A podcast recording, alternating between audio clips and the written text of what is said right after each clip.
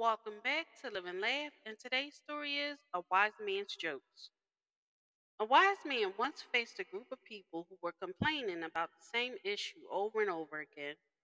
One day, instead of listening to the complaints, he told them a joke, and everyone cracked up laughing. Then the man repeated the joke. A few people smiled. Finally, the man repeated the joke a third time, but no one reacted. The man smiled and said, You won't laugh at the same joke more than once.